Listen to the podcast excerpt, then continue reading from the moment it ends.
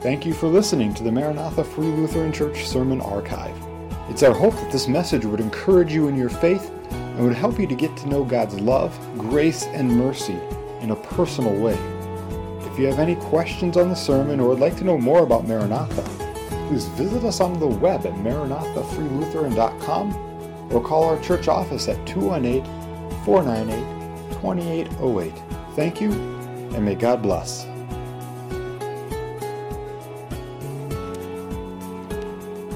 This uh, last week, I was driving along on Highway 10. I glanced over at the car next to me. And at first glance, it looked like there were two people in the car in the front seats. I glanced again, though, and realized that no, actually, the passenger was a skeleton. Not a real one, as far as I could tell, um, but apparently somebody has a rather interesting sense of humor.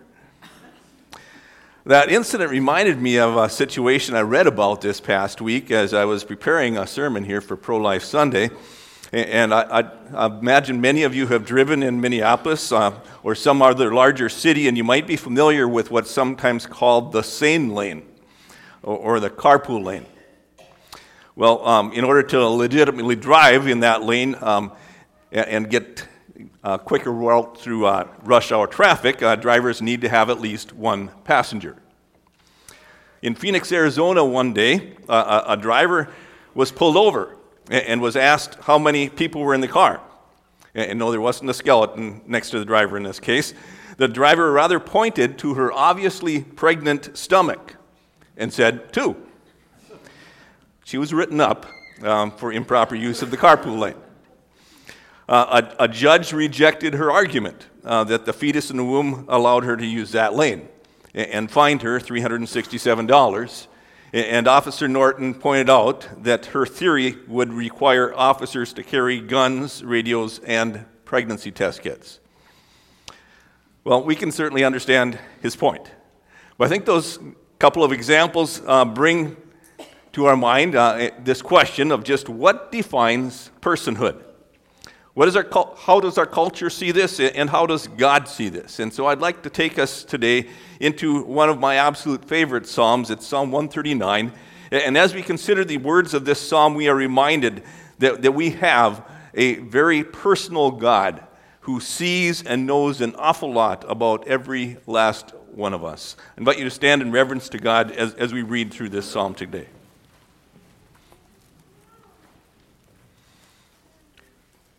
O Lord, you have searched me and known me. You know when I sit down and when I rise up.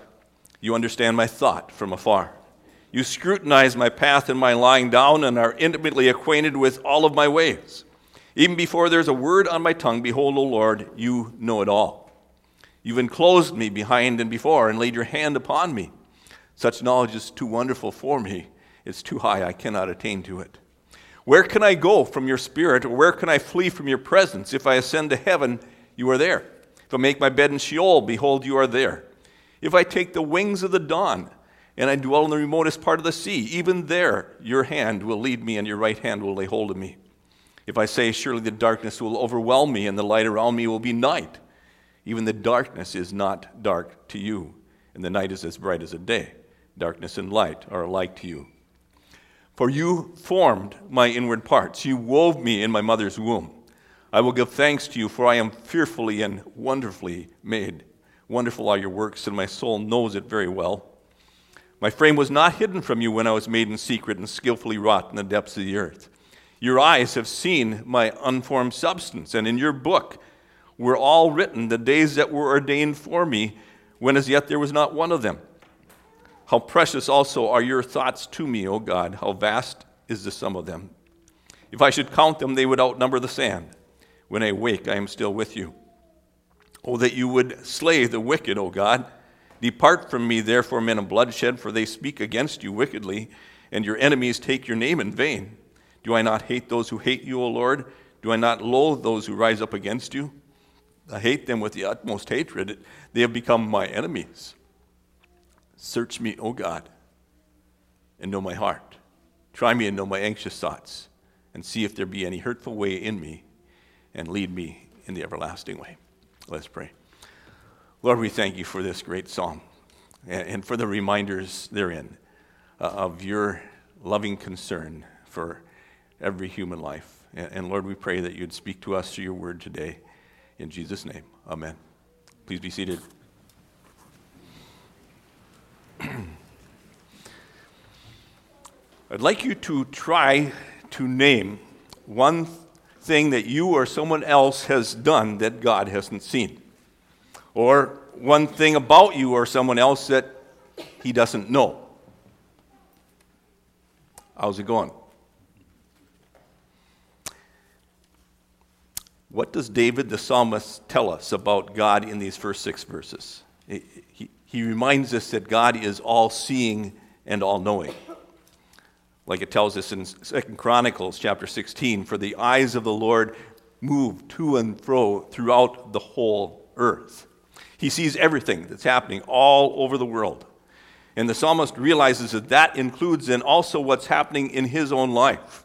And he says in verse 1 here, You have searched me and known me. And we all should recognize then that that same thing is true for each and every one of us. So, so what kind of things has God seen and known about me? Well, my sitting and my rising. Do you have any idea how many times you've sat down and got up today? Me neither. You know, um, now people have these uh, Fitbits, uh, so you can count all your steps for the day, right? Probably somebody could invent something like that to count our sitting and, and rising as well. But you know, God doesn't really need such technical assistance. He could tell any of us exactly how many sittings and risings so far today. Verse 2 here, he sees each time we sit or rise. He, he knows how many times you will by the end of the day, and even how many times you will in your lifetime. But he sees and knows way more than that, including in verse 2, he also says, My thoughts and, and your thoughts, sin. Uh, we, we sometimes look at, at somebody nearby us and you know wonder what's going on in their mind, try to read their mind and understand what they're thinking but we actually don't even really understand our own thoughts. God knows exactly what we are thinking, and He understands our minds better than we do ourselves.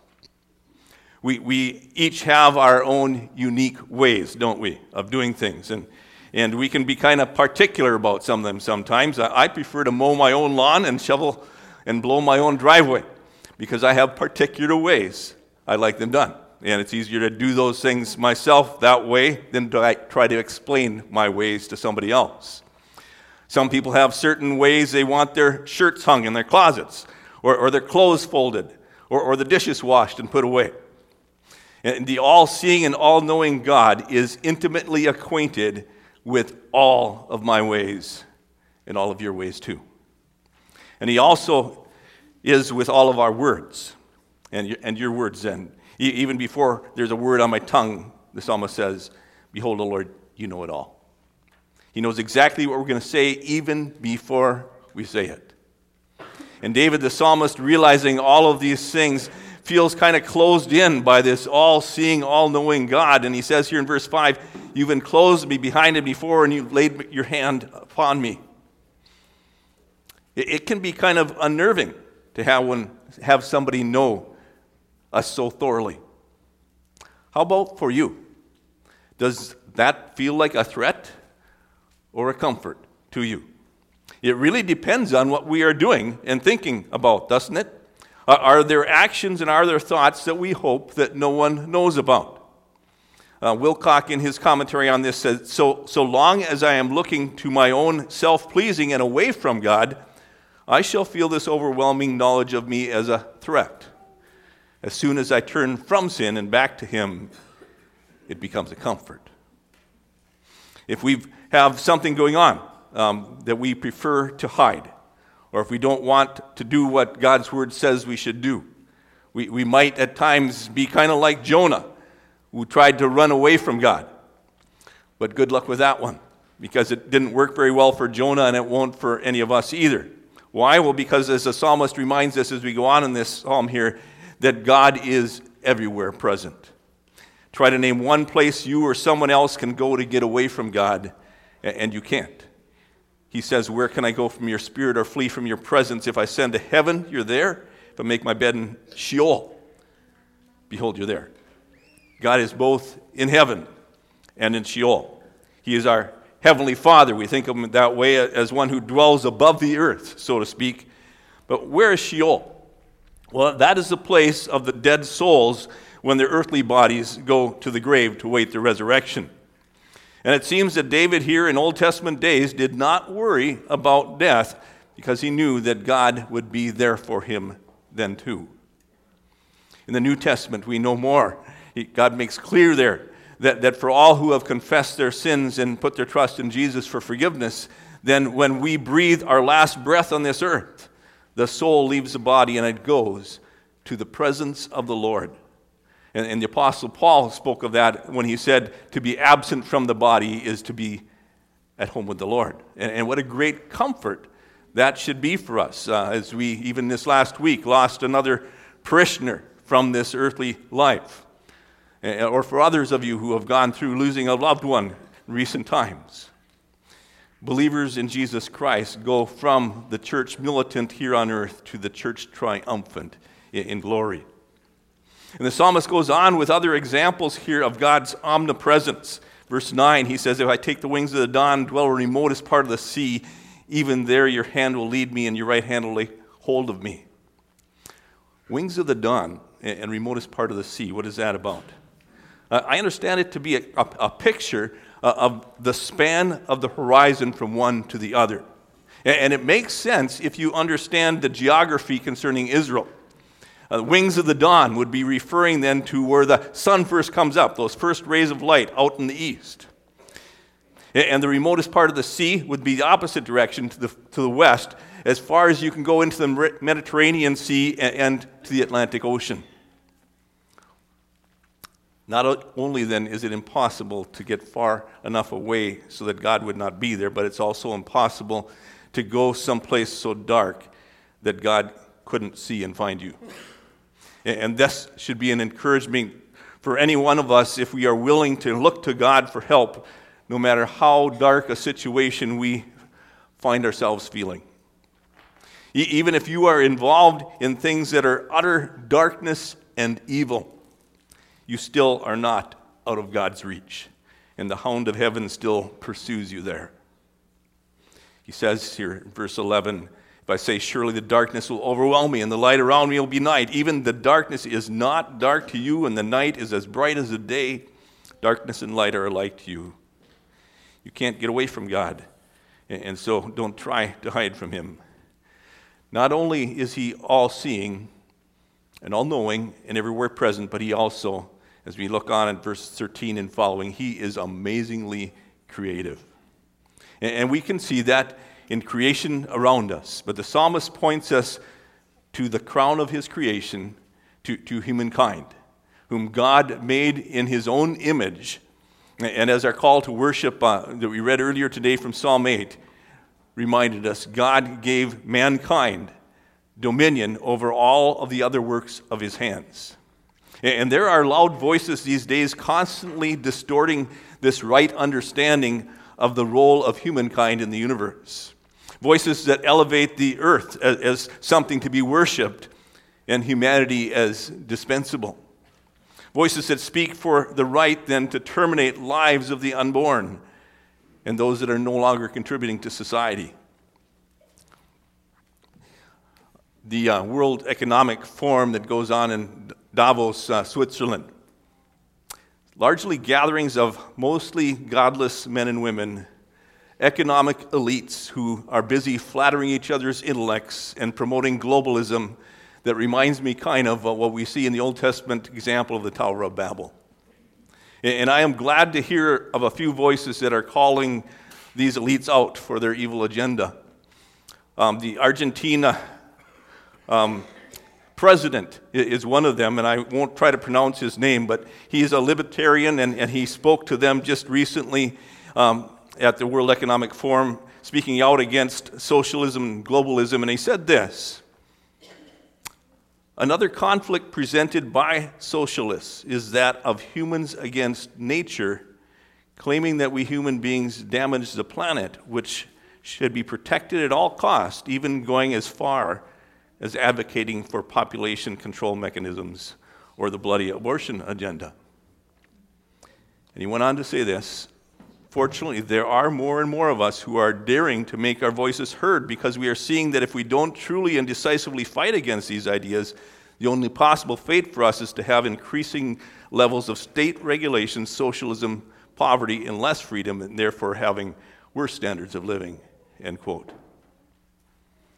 Well, what does God say about humanity and about things in like human population control and abortion and euthanasia? Well, the psalmist reminds us here that God formed my inward parts in the womb. He is amazingly creative in this. Verse 13, for you formed my inward parts, you wove me in my mother's womb. I will give thanks to you, for I am fearfully and wonderfully made. Wonderful are your works, my soul knows it very well. So I ask you today is what the psalmist is saying here true only for him? or only for a few elite people? And the rest God didn't form and doesn't care about? Or does God create the miracle of each and every human life in their mother's womb? God's hand in the development of human baby begins way before it is born, even before its heart starts beating. At, at the moment of conception, already He has given it a unique DNA described here as, as woven in its mother's womb, skillfully made in a secret place, but quite visible to God. Verse 16 not only did God's eyes see your unformed substance and cause the development then of each cell, but the psalmist goes on to point out that, that God ordained all of my days before I even had one. In your book, they were all written, the days that were ordained for me, when as yet there was not one of them. There is not one single day in your life or in mine that God was unaware of us and what we are dealing with. Our days are all numbered and they're in His hands. An abortion then puts in human hands the right to end another human life before one's days are even beginning to be counted.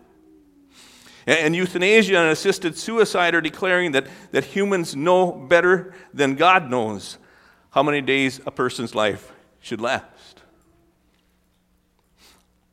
I find it disturbing to know that now there are 10 states and Washington, D.C., that already have legalized assisted suicide. And Minnesota state legislators just this last Thursday put forward a bill allowing it in our state. And, and if passed into law, then this legislation would allow anyone that's over the age of 18 who's diagnosed with a terminal illness prognosis of six months or less to then end their life with physician assisted suicide.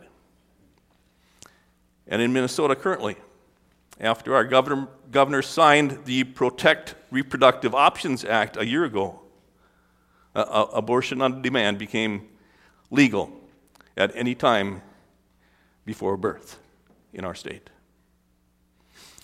When we humans try to take God out of the picture and make our own rules of right and wrong, human life gets cheapened and eternal perspective ignored.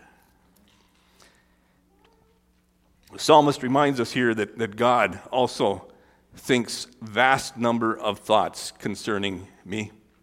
And not only me, but for each and every human being, and not just from the cradle to the grave, but even in the womb and, and into eternity. This psalm answers the question of how God defines personhood. And, so we have seen here in this psalm that, that we have a very personal God. And He is all seeing and all knowing. He is everywhere present, and He is amazingly creative, especially in creating um, each unique human life in the womb of their mother. Fourthly, here, though, in verse 19 and following, here we see also this that God is thoroughly holy. He is good in everything he does. He's pure and perfect in every way. He never sins, never makes a mistake, never uh, has an oversight or a bad judgment. And the psalmist, toward the end of the psalm, then speaks of the wicked. Who are the wicked? He describes them as those who hate our good God and his plans and his ways. And the psalmist says that he hates those who hate God and speak against him and, and take his name in vain. it's, that's kind of strong language, isn't it? Didn't Jesus say that we are supposed to love our enemies and, and pray for those that persecute us? Yes, he did. It seems to me, though, as I think about this, part of the picture here, as we sort some of these things out, is, to recognize that none of us are perfect. And we will all make mistakes. We will all sin against other people at times. And so then, when we end up with an enemy at times, it can easily be partly because of our own failures. But that is not so with God. He is always right. And so when he has enemies, enemies, they are ones who are in the wrong, never him. And so David is identifying with God here as he says, Do I not hate those who hate you, O Lord? How does the psalmist see the wicked and, and why here? Well, he sees enemies of God as enemies of truth and right, and therefore as his enemies as well. And I believe he's right in seeing them that way. However, as we think about how God deals with his enemies, I'm reminded that he extends mercy to them, even until they draw their last breath. And I believe he calls us to do the same. And as was shared earlier from Romans chapter 5, God demonstrates his love toward us in that while we were yet sinners, Christ died for us. And it goes on to tell us in verse 10 while we were his enemies, we were reconciled to God through the death of his son. God's reckless love for you and for me and, and for all mankind is amazing. Lastly, today, what's the tone you see here at the very end of the psalm? Search me, O God, and know my heart. Try me and know my anxious thoughts, and see if there be any hurtful way in me, and lead me in the everlasting way. David recognizes that his own ways are not always right. At times, he has acted like God doesn't see and doesn't know some things about him.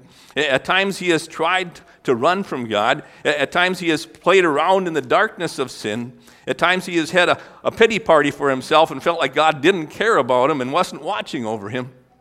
And, and here he is saying to God, Lord, you know all of that anyway. So here I am. I come to you just as I am.